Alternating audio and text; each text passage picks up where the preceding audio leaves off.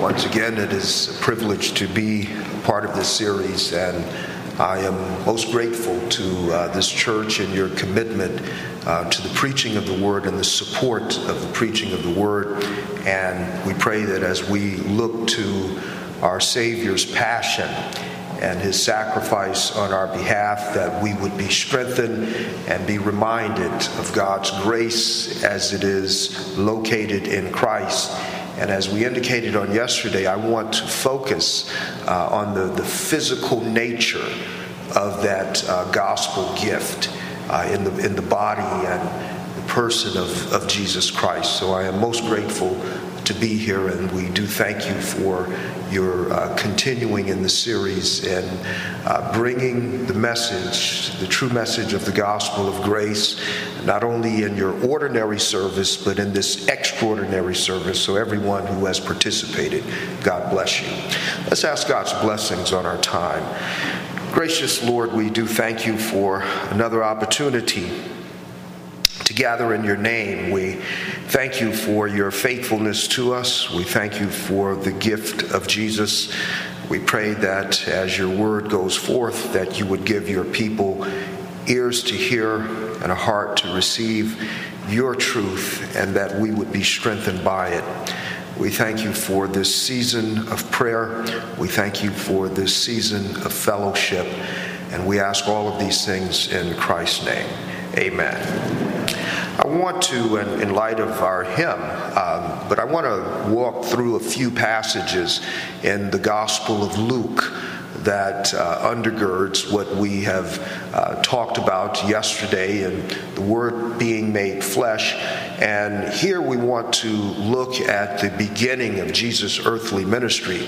But I want to walk through that. And there are a few statements, both in chapter 3 and chapter uh, 4, that uh, culminate in what we are talking about in, in terms of the physical gift of Jesus, and that is the gospel itself, corresponding to the failures and the frailty of our human nature. The first uh, statement that I'd like to look at is actually in the genealogy of Jesus. There are two things in the genealogy genealogy of Jesus that, that are very helpful for us in terms of understanding this gospel message. The first one is in verse. Um, 34. In verse 34, in the genealogy of Jesus, it links Jesus to Abraham. And it's important for us to understand that Jesus is the fulfillment of God's promise to Abraham. He is there is a genetic link to Abraham. Abraham is the one that is called the father of the faithful. And what God does is he gives him a promise of a son. He promises him a seed. And most of us, uh, until we get to the New Testament, most of us think that the fulfillment of that promise to Abraham was Isaac.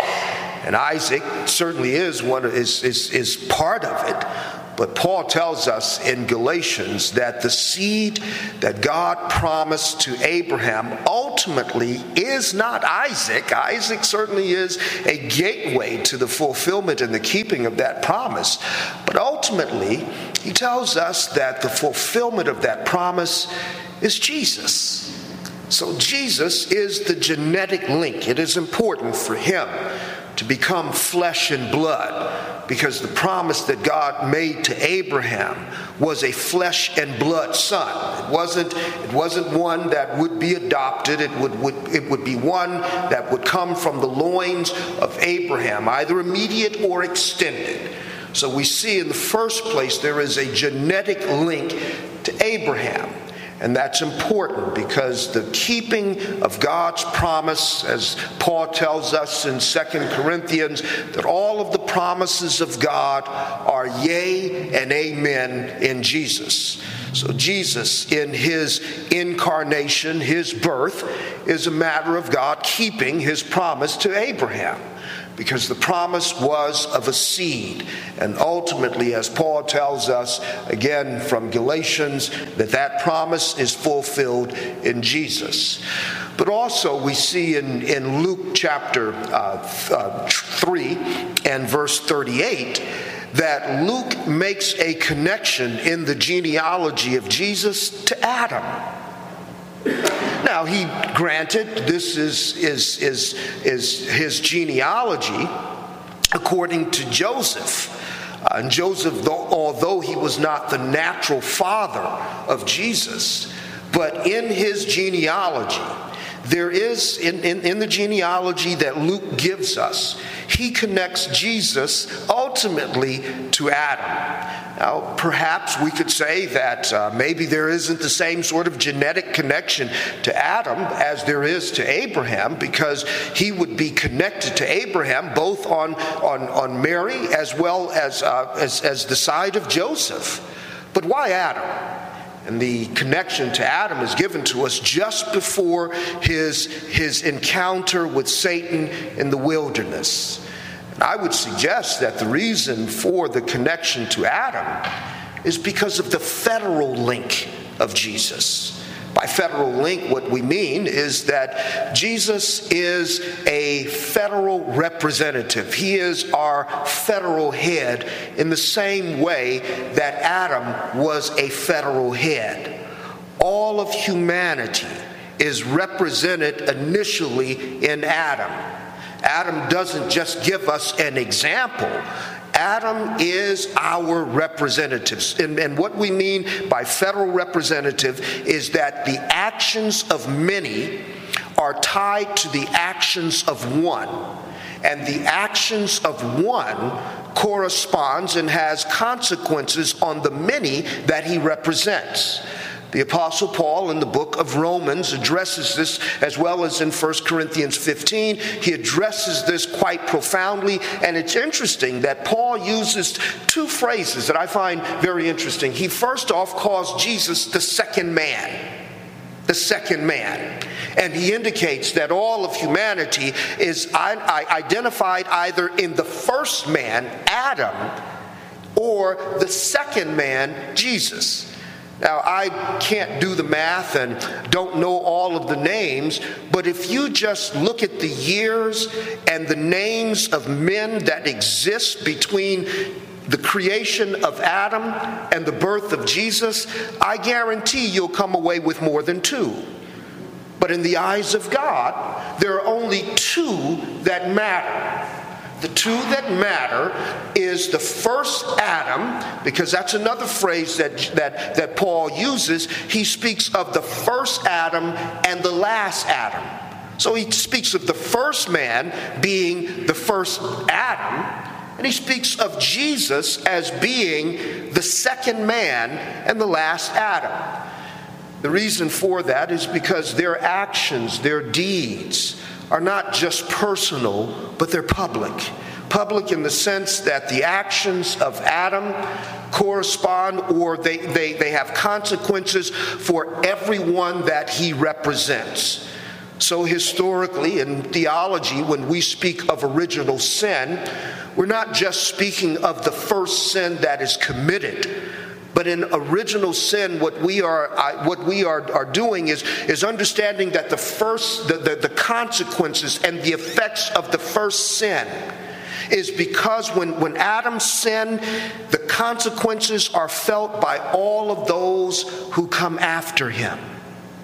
And so much so that, as the Puritans used to say, that when Adam sinned, it is as if you and I were with him and in him sinning. So, therefore, the consequences reach all of us. Adam is not just a negative example not to be followed. Adam sinned in our place.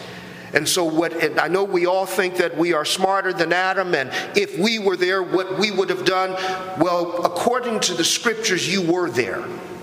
You were with and in Adam in, a broad way, so that Adam's actions and Adam's deeds are your deeds. So, therefore, when he falls from his state of innocence, we have inherited his corruption. And so Jesus is presented here in his genealogy as being connected to Adam, not just genetically, but he is a federal representative. And Paul's logic in the book of Romans is that just as sin came into the world by one man, and all became guilty because of the actions of one man, also by one man, all would be redeemed. Everyone who is found in Christ will be associated with the righteousness that is, that is his, that he has earned. So we see these, we see the first genetic link in, in, in verse 34 in that Jesus is the fulfillment of God's promise to Abraham and he is not only the fulfillment of that promise but he is also the fulfillment of the seed promise in Genesis 3:15 Jesus, there is a, a, a federal link because Jesus is the second Adam or the, the last Adam, and he is the second man. Paul's idea in Romans is that we all sin in the first man. And if there's any hope and if there's any life, it will be as we are found in the second man. But the third link that I want to look at here is not just the federal headship of Christ, which is important as we move towards the temptation itself, but, but when we look in chapter 3, verse 20 21, we are told that in the baptism of Jesus, there are verses 21 and 22, there are two things that take place. In the first place, the Father approves and affirms Jesus. He affirms him in his flesh, in his body. He affirms, This is my beloved Son. And not only does he affirm him, but he also approves him. This is my beloved Son in whom I am well pleased. Now, this, this, has, this, this has consequences for us if we are in Christ. It's, it's good, these are good consequences because the pleasure of the Father is in the Son. And if we are in the Son, then we possess the pleasure of the Father. And sometimes we have a tendency, especially as we talk about try, looking at Jesus solely as role model, we have a tendency to think that we can somehow earn the pleasure of the Father of our own accord. Or sometimes we are so racked by guilt that we assume that the Father would never receive us.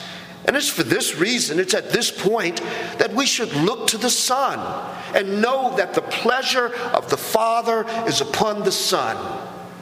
And if you are in the Son, then the Father's pleasure is in you. And, brothers and sisters, that's good news. Because if you really take inventory of your ability to do the will of God, if you think you have done it, you're deceived. And if you recognize that you haven't done it, then you may be depressed. And so many people are on and off the treadmill of trying to earn God's pleasure and God's favor. But the favor of the Father is upon the Son. And there is never a time when the Father is not pleased with the Son. And so if we are in the Son, then the pleasure of the Father is upon us. Now, here's what we'll say, but, but wait a minute. What about our sins? Our sins, the Father has judged our sins in the Son. And here's what He does He, he does chasten us. He, he does. He chastens those that belong to Him, but the reason He chastens is because He loves. And the reason He eternally loves those who are in the Son is because we're in the Son. The pleasure of the Father is upon his Son. And so, if we are in the Son, then the pleasure of the Father is upon us. If you have been overtaken in seasons of sin, and you think that your sin is so is so egregious that it's no way that God could love you because you have a hard time loving you. I know what people say is you, as long as you can forgive yourself, as long and, and, and that you'll say, well, you know, we, we people have a hard time learning to forgive themselves. No, here's what we have a hard time with. We have a hard time accepting the fact that the Father has truly forgiven us. People don't. Uh, we, we, I know we would say that we don't know how to love ourselves. Here's our difficulty as fallen creatures we have a hard time knowing and thinking that anyone could forgive us to the degree that the Bible says we are forgiven, and to love us to such an extent that God truly loves us. So here's what we've seen that the Father in the Son has fulfilled his promise to both Abraham and to the woman. He has given us this son. And so, Abraham's, the, the promise to Abraham was not in Isaac, it was in Jesus. And here's what we've seen that Jesus is connected federally in the same way he is connected to us as Adam was. And so we see in his genealogy a connection to Adam because there is a federal link here. But in that federal link, just like the disfavor of the father came upon all of, of, of the offspring of Adam because of the failure of Adam, God has given us another Adam in whom his pleasure is met.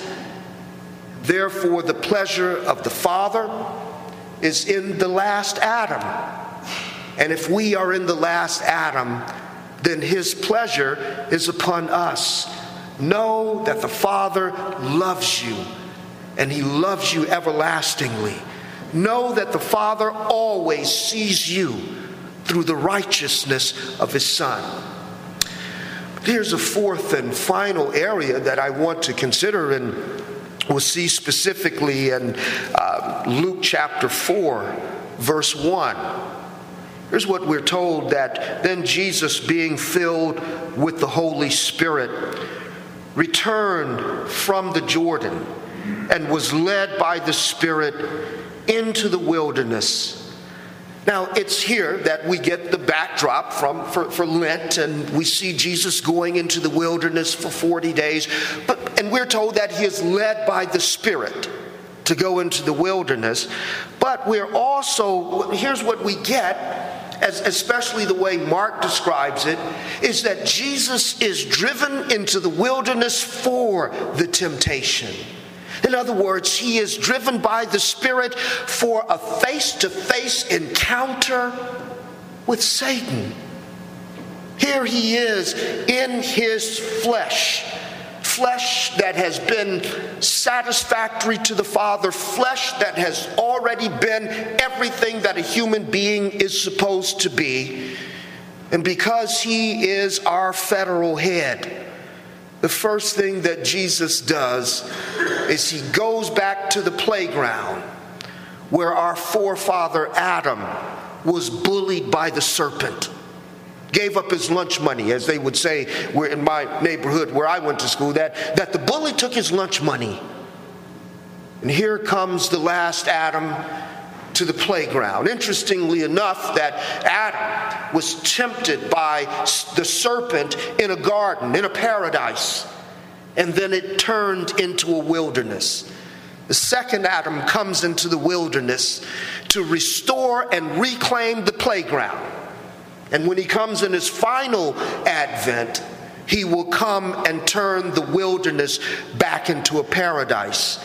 But there's a little unfinished business that takes place in the wilderness. I won't go into all of the details of the temptation, but there's unfinished business.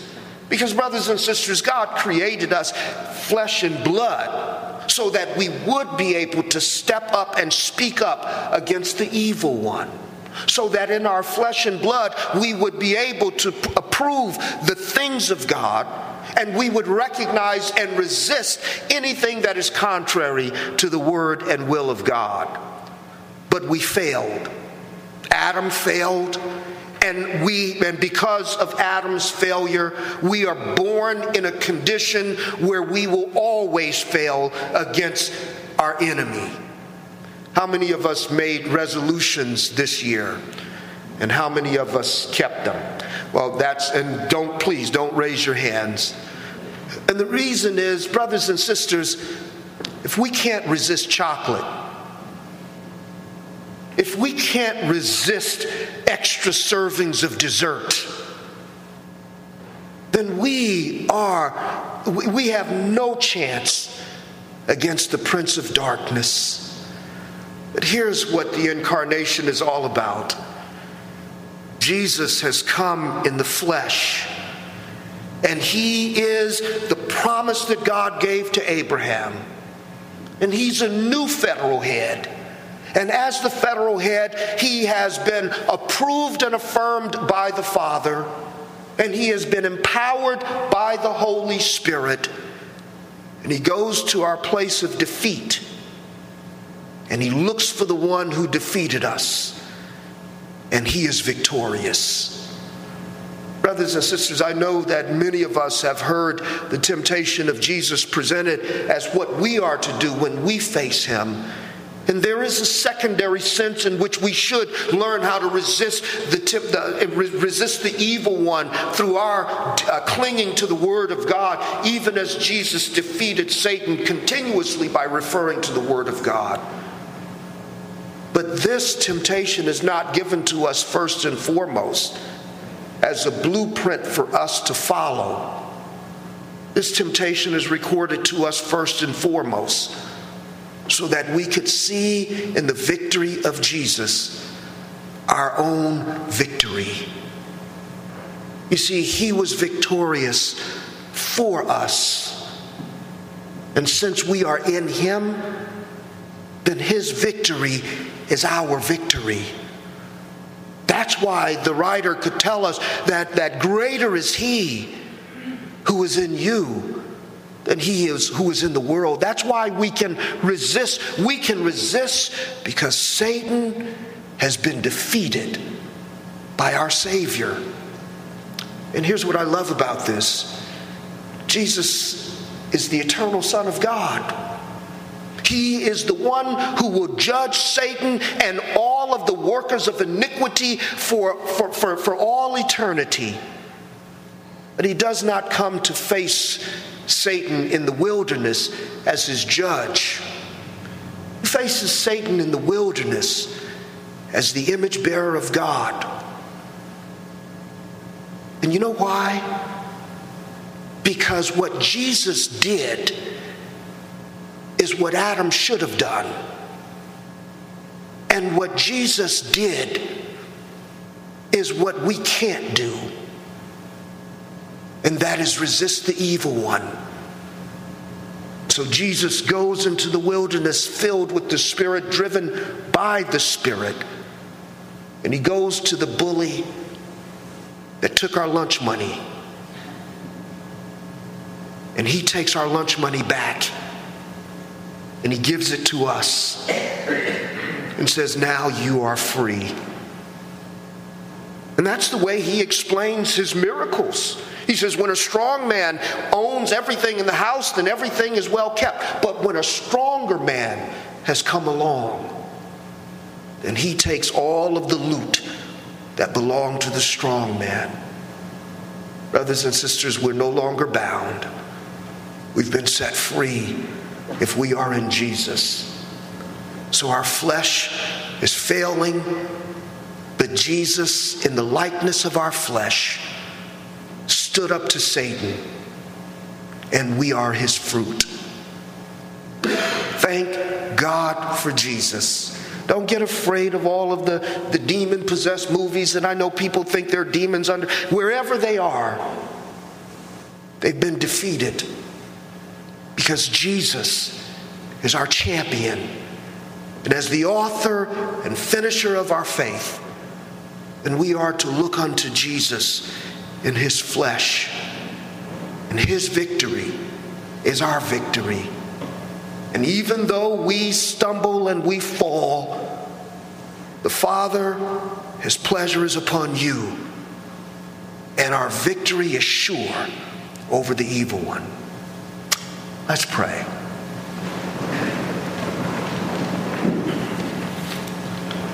Gracious, holy, and wise God our Father, We come to you in the blessed name of our Lord and Savior Jesus Christ. We come to you with bodies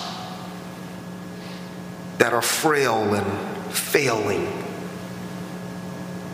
We come to you recognizing that we have sinned against you in thought, word, and deed. And the shame of our guilt would often cause us to think that somehow we are no longer your children. But we thank you for Jesus, who, as our federal head, has met with your full approval and your pleasure upon him is your approval of us. Therefore, we pray that we would be strengthened to turn from those things for which Christ has died, and that we would live in the knowledge that he has resisted our enemy. So we pray that as your people, we would stand firm, not only in the liberty with which Christ has set us free but that we would be strong in the Lord in the power of his might. Thank you for this word. Thank you for our Savior. It is in his name that we pray. Amen.